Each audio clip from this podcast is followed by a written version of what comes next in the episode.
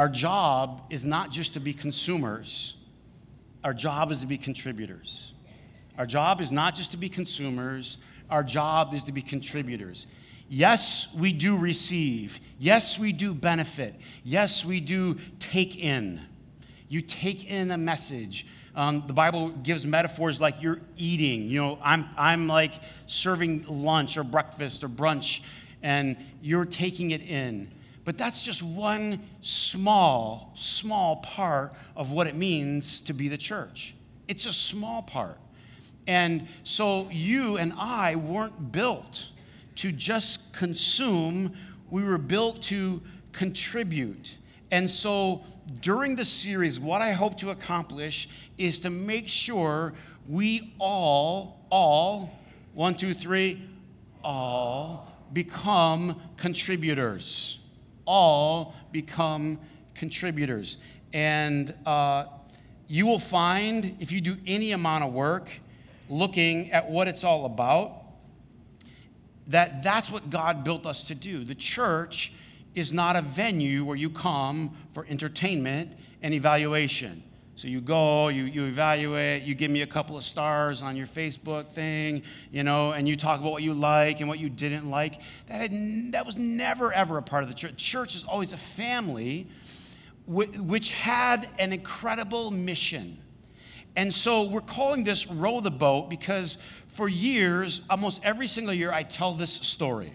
And it's here's the story. Um, and what I decided this, to do this year was to turn the story into an entire series. But I'm going to tell you the story. The church is like a boat.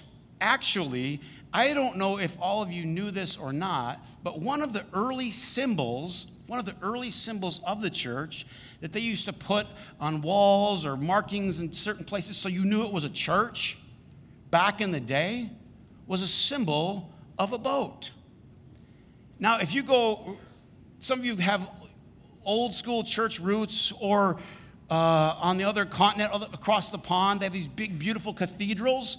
And in the, in the middle of the cathedral, where everybody sits, you know, a lot of them were shaped like a cross, right? And, and the main body where everybody sits, do you know what that's called?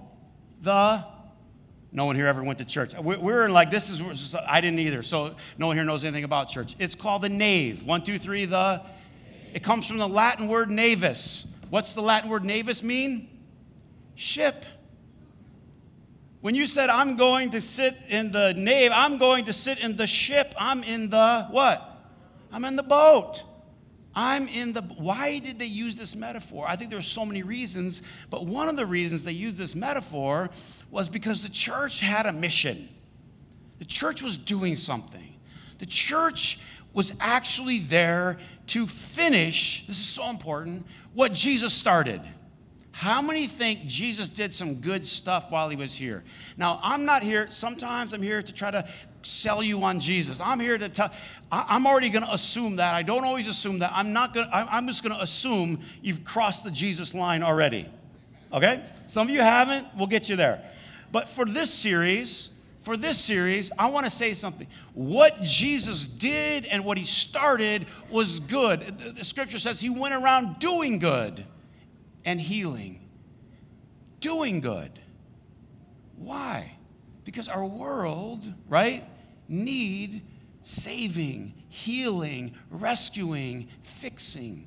So the church, are you ready? This is so important, picks up right where Jesus left off, Jesus said things like this Greater things than these will you do. They were marveling at all the things that Jesus did, and Jesus says, No, you don't get it. Greater things than these will you do. Now, I want to talk to some of you who watch too much news. Going to work with your head down. It's so terrible. It's so terrible. It's so terrible out there. You're worried about the world and it's all going to hell. You have all these conversations and it's woe is me. Listen, this is so important. You say, What's wrong with our world? And listen, this is so important. You can spend the rest of your days and coffee breaks and lunch hours talking about what's wrong with the world and this. They call it cursing the darkness. Or or you simply can light a candle You can curse and curse and worry and wonder and point and blame. And, and at the end of the day, look, God gave us something in Christ, His Spirit, right? And the power of God's Spirit working through us in love, right? Love to turn the world around, to finish the work that Jesus already started. Now, if you had some notes, I put a few together for you, but I want to read from Ephesians, and this is so important. Um, I, I couldn't help, I had to use the message paraphrase. It was so good. All right, let me read it. You can follow. God raised him from death. We know this. And set him on a throne deep in heaven. Now, this is, of course, metaphorical language. and there's no like physical throne out there near Mars where Jesus is sitting. This is saying God is in charge of everything. He's in charge of everything. Everything. One, two, three, everybody say every, everything. From galaxies to what? Governments. No name, no power exempt from his rule. He's in charge of it all. Now, I know right away you have all these things going on in your head. Yeah, but what about this? And what about this? I'm going to get to all the whatabouts in a minute. What you need to know now is that there's somebody's in charge above it all. He has the final word on everything. And get this at the center of all this, at the center of all of this, Christ rules what? The church. Like, oh, I thought the church was irrelevant now. I thought that was all passe. I thought that was all gone. I thought it was all unimportant. Wrong, wrong, and wrong. The church. In fact, if I do my job in this series, you're going to understand that the church is it, that the church is the hope of our world. The church. Now, you have a wide range of views depending on where you grew up and what you've experienced on the importance of the church. You have a wide range of views. I know it's very popular today to be anti church. Believe me, you should be a pastor. I know how popular this view is, all right? Once you're in a social setting and someone introduces you as a pastor, all the eyes turn. People start finding other places to go, things to do, right? I understand this. I was at, I was, I was at special service with a, a, a bereaving family in our church and uh, we were marking a birthday uh, of a sweet, sweet girl that we lost this year, too young. And we were having this moment of beautiful remembrance and silence and prayer and candle lighting and all this.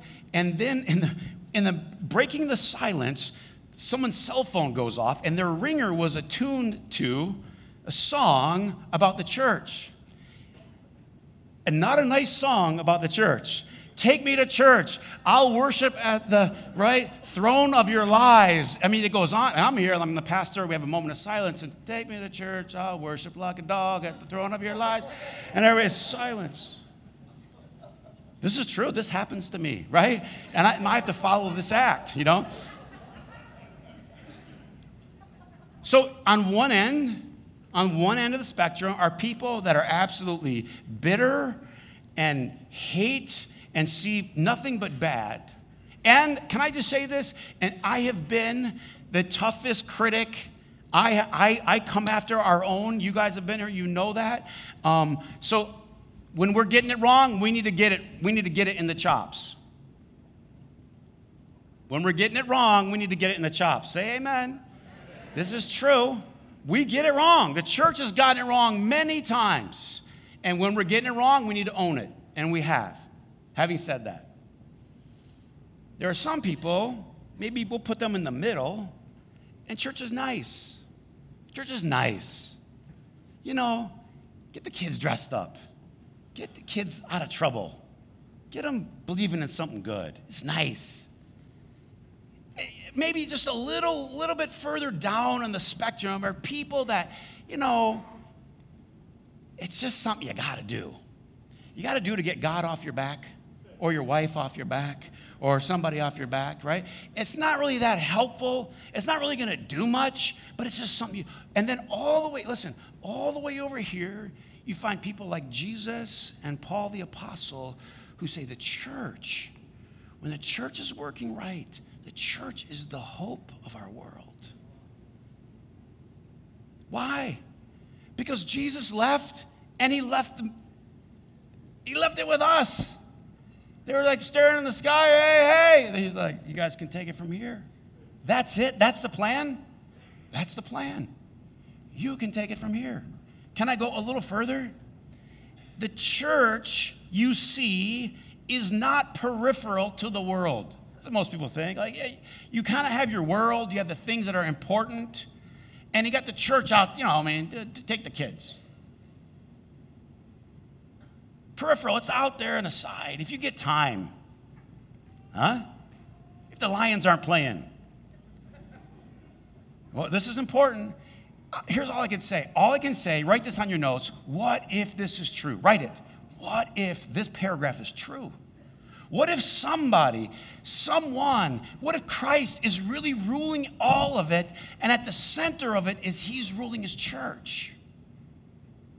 It puts us in the crosshairs of God's plan to fix our broken world. It puts a lot on this boat. The church is Christ's what? Body. One, two, three. The church is Christ's what? Body. Now we're going to use all kinds of metaphors. We got metaphors coming left and right, right? Church is a boat, the church is a body. But think about the body metaphor for a minute. Jesus physically is not here, so the church is now the body of Christ. Christ has spread himself out over the whole planet. Can I tell you, I've worshiped in little churches, in little brick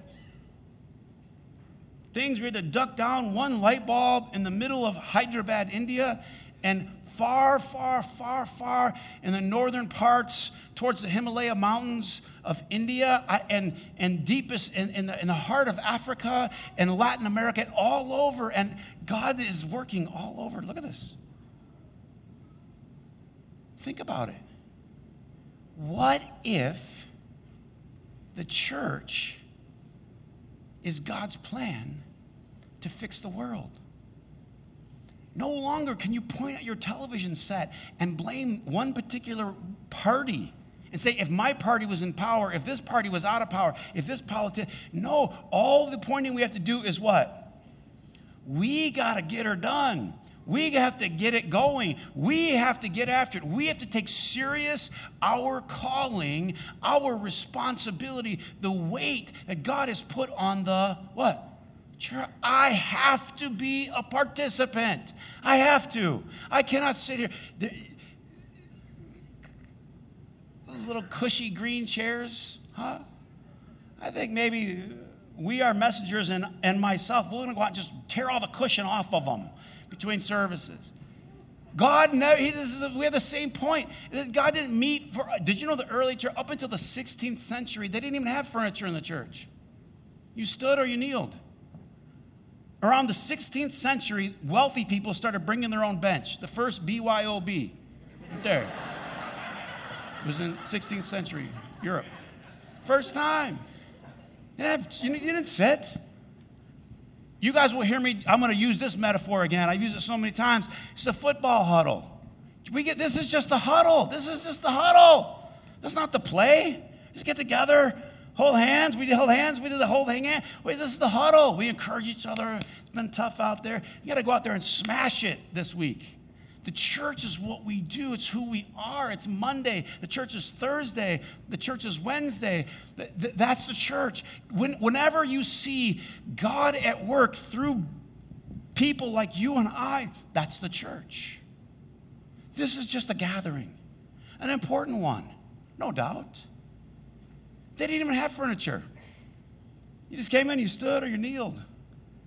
It was the people with money that started bringing their benches in Huh? Think about this. The church is Christ's body in which he speaks and acts.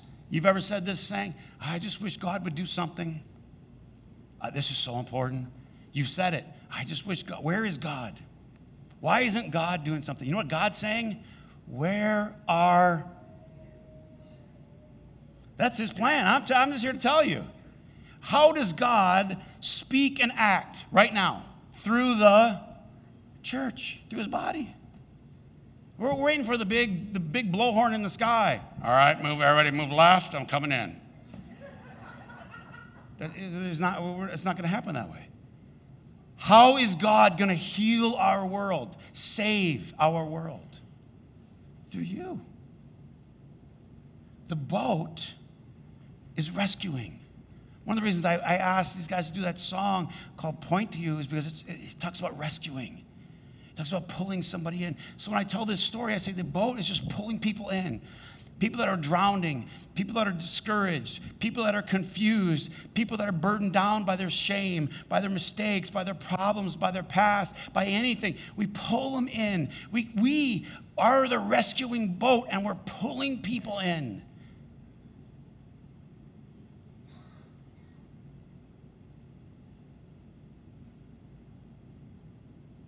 You ever been left in the water too long? I mean, it's probably rare, but maybe one or two or three of you would have had this experience where you got left in the water and you didn't know if you were going to live or die. You didn't know. And along came a boat and they pulled you in. Now, this is so important. It doesn't matter when they pull you in, it doesn't matter what color you are. They don't do a sex check. No one asks you about their religion. No one asks you anything. When you're drowning, you just get pulled aboard. The church is the life saving boat. It's our job. It's our privilege, just as Christ did. Did you see people lumping onto his boat all the time? All the common people jumping aboard? What, all I want to say is, what if that passage that Paul wrote is true? that the way that we can't keep saying, God, do this from the sky, when God said, I gave you my spirit, I taught you how to love, I showed you the way. You heal our world. You do it. You have the power of God's spirit. First Corinthians, you are Christ's body. That's who you are. That's who you are. Let's say it together. You are Christ's body. That's who you are.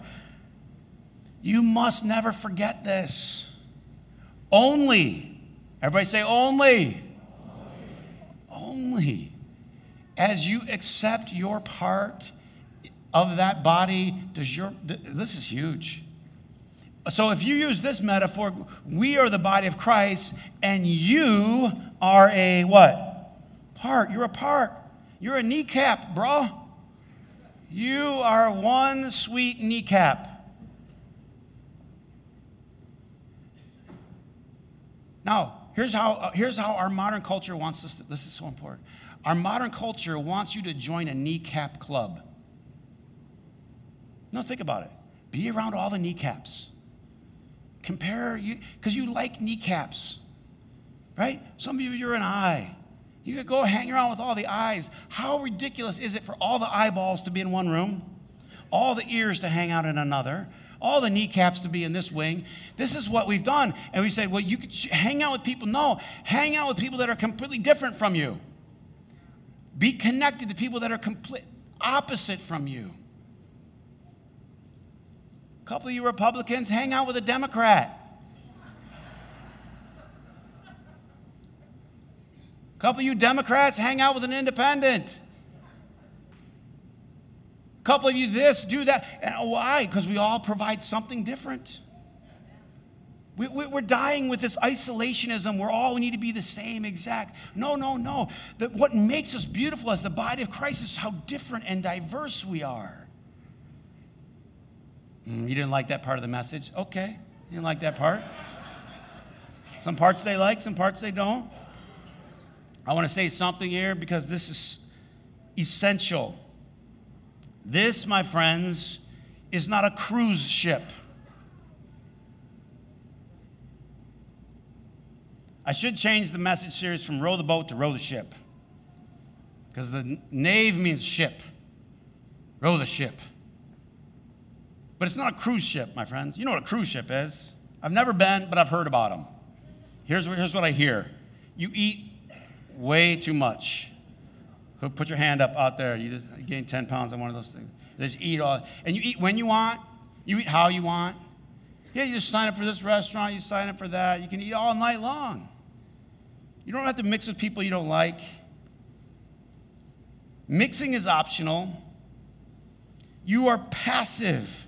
You are there to be entertained.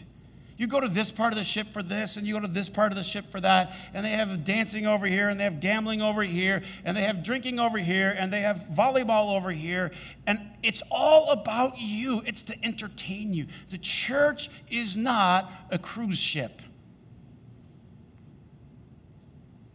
This ship needs a crew. You aren't passengers, you are crew. Crew. You have a responsibility.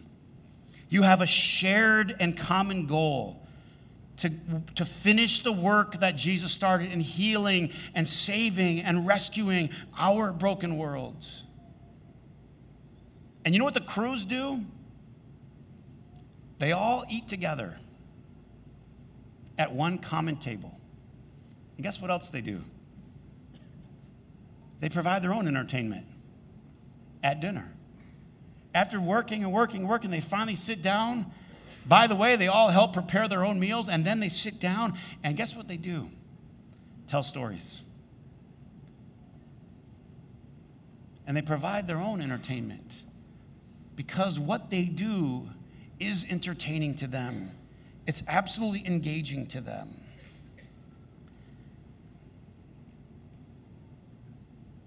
For years, as I've told this story, I've, I've made something very, very clear, and I want to make it clear again today. I think every single one of us, every single one of us should be crew. We should, we should be rowing. We should be a part. There are these exceptions for seasons. Exceptions for seasons. These beautiful children that we dedicated today, we really don't expect a lot out of them, do we? Huh? Do we expect much out of them? No, it's our job. That's the whole reason we do this. It's our privilege to take care of them. We will all give extra effort, even if they snub me. we love them, we care for them, we don't expect from them. When we bring newborn babies into our boat, we don't expect. You guys have been here so many. I've ever say church is free. Who am I saying it's free to? Not you. It's free because no one should ever feel that there's a price of admission to getting on this boat. Ever. Should ever feel that way. You get on here, we'll row for you. You're drowning. You're a babe. You're, you're hurting. You're broken. We got your back.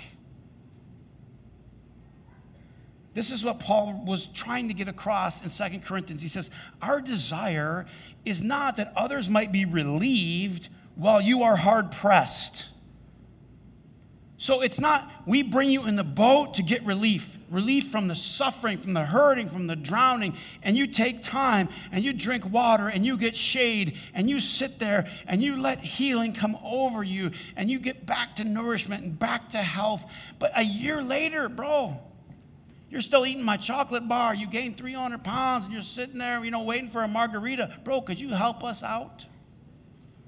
Not so that I'm straining at the oars and you never once offered to help.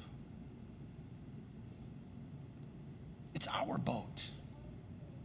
All of us have a job to do. Church is not a spectator sport. At the present time, your plenty will supply what they need. Have you gone through seasons of life where you've had extra time? Someone's like, not recently. So how many are short on time? Time is difficult for you, right? Put your hand up. I'm just curious, right? You know, there's seasons like I don't have any time. I don't have any money. Sometimes you have extra time and you don't have money. Sometimes you ever been short on emotion? You ever been in a season of life where you just didn't have any? Where the well was all the way down to here. There's nothing there, man. There, I, I don't have anything to give. I just need people to give to me emotionally. Think of it. You could have a million dollars in the bank and you could have nothing in the emotional tank. What do you need? You don't need someone to write you a check. You need someone to give you a hug, to write you a letter, to tell you you're amazing. In other words, the way the body is designed, this is so important, is that everybody has these seasons that they go through in life, and I am here to help you through this season, whatever it is, and you in turn help me through a different season in my life. Doesn't that make a lot of sense? If we see ourselves as connected, the big problem, the big problem is this We've been baked in an independent culture and we don't think we're connected. We think we stand on our own. And the Bible's trying to tell you you're an elbow. You don't stand alone. And you don't say, you, you, you, you just don't go, well, uh, you know, my back hurts, but who cares? It's my back. You don't say, oh, my liver's failing, but who cares? It's the liver. If any part hurts or is failing, you, you, it all matters. We, what the big, big problem is, we don't believe this metaphor. We don't believe it. We see ourselves as all independent, not connected. I don't need you. You don't need me. Uh, if you're hurting, you probably made a mistake. Hmm. We, we, didn't, we, we didn't make any mistakes, but if you're hurting, you probably really screwed up. We have all these American axioms. Uh, uh, if you make your bed, you lie in it. Very, very grace oriented. So saying, well, if you're if you're hurting, that's I'm connected to you. So I'm hurting. I want to end with this. Ephesians says this God is building a home. So he adds another metaphor in here. Talk about a boat, talk about a body. We're a building. And you, have heard me say this a million times. This thing is not a church. It, it couldn't pass as a church, even if it could pass as a church. I mean, no, this is just a warehouse. So you can't even fool anybody with this one. But for often, we always think of church as a, as a, as a, as a building, as a place. But the, the, we, we're the building. And he likens it to us all being bricks we all are connected to one another, and together we make something special. Together we make something special. God's building this house, and He doesn't go and live in certain buildings, he, He's everywhere. But when we come together, something special happens. I think it's Peter that talked about them being living stones. Huh, what a great way like living stones connected to one another.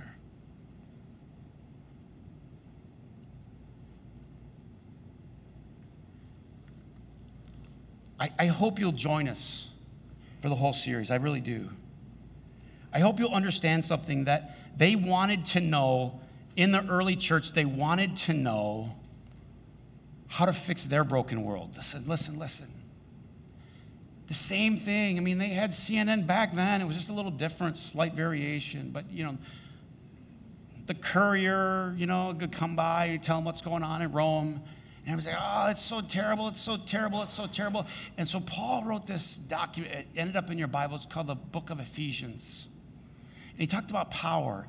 Over and over and over again, he talked about power. And what he was saying is, we're going to conquer this power. This, and it was evil. I mean, they just, they just killed people left and right. You got out of line with Rome. They just killed you. There was no trial. They just killed you. How are we going to fix that? How are we going to defeat that power? And he says, with the power of God, the power of Christ. Not a military power, not waging war, not none of it's very different. It's a it's a subverting power of love by God's Spirit. That somehow working through love was going to turn the world upside down. So if you've ever read the book of Ephesians, it's a book about power. How are we going to defeat the evil? How are we going to fix it? Through the power of Christ. It's not military, it's not even political, it's the power of love. Have you ever been a groupie? Don't put your hand up real high because it's so embarrassing, but you have. I mean, you, you, you, you've, you've just, you've been around something that just looked exciting. There's there's a, there's a concert, there's a really important person, a famous person, and you just, you, you, I mean, your heart does, you're lying if you know, I mean, like, oh, that's Bono. Oh, oh, oh, oh it's Bono. Right? And you can I get close to him? Can I get, oh, what? Athletes stand in line, mobs of people. There's something, listen, there's something about us that wants to be where the action is. A few months ago, I was in Washington, D.C. I was there to help with a justice ministry cause to help us fight um, for women, women's rights around the world, and especially impoverished people.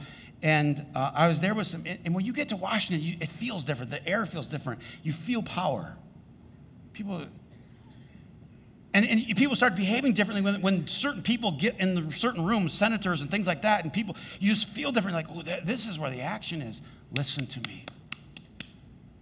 The church is where the action is. Whether people believe it, whether they understand it, it doesn't matter. That's why, right before that whole passage, Paul wrote this I pray that you get it.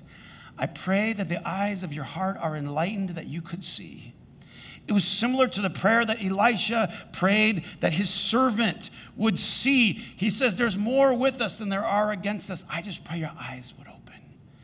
Uh, here's my prayer I pray you get it. I do. I pray you understand that this is where the action is. You say, That's easy for you because you're a pastor. Good speech.